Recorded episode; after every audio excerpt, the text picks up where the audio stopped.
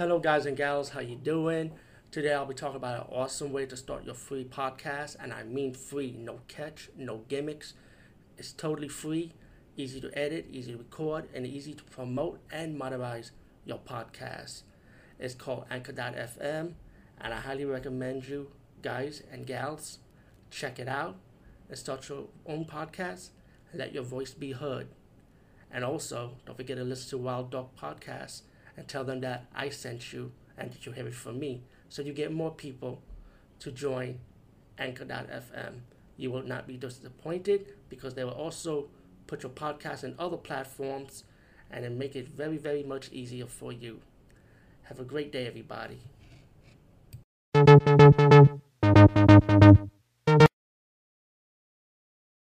DVD movie buffer, and I'm going to do a double build because it has something in common. It's called the title, Dumped.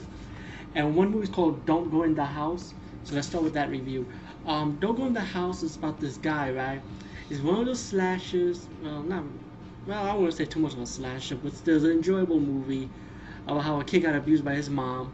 Kind of reminds you of one of those other movies, if you know what I mean. Um, his mom abused him because she felt like he was a bad kid, and she t- t- uh, light, light up the stove, right? And torch this guy, mother, torch her son's arm out. So the son blows up. The mom is dead now, so he has a life to live free now, but he has some mental issues now, like voices in his head. So then he ended up torturing women now by torching them, right? Just like how his mom torched his arm. So pretty much that's what the whole concept is. And then you have this crazy finale.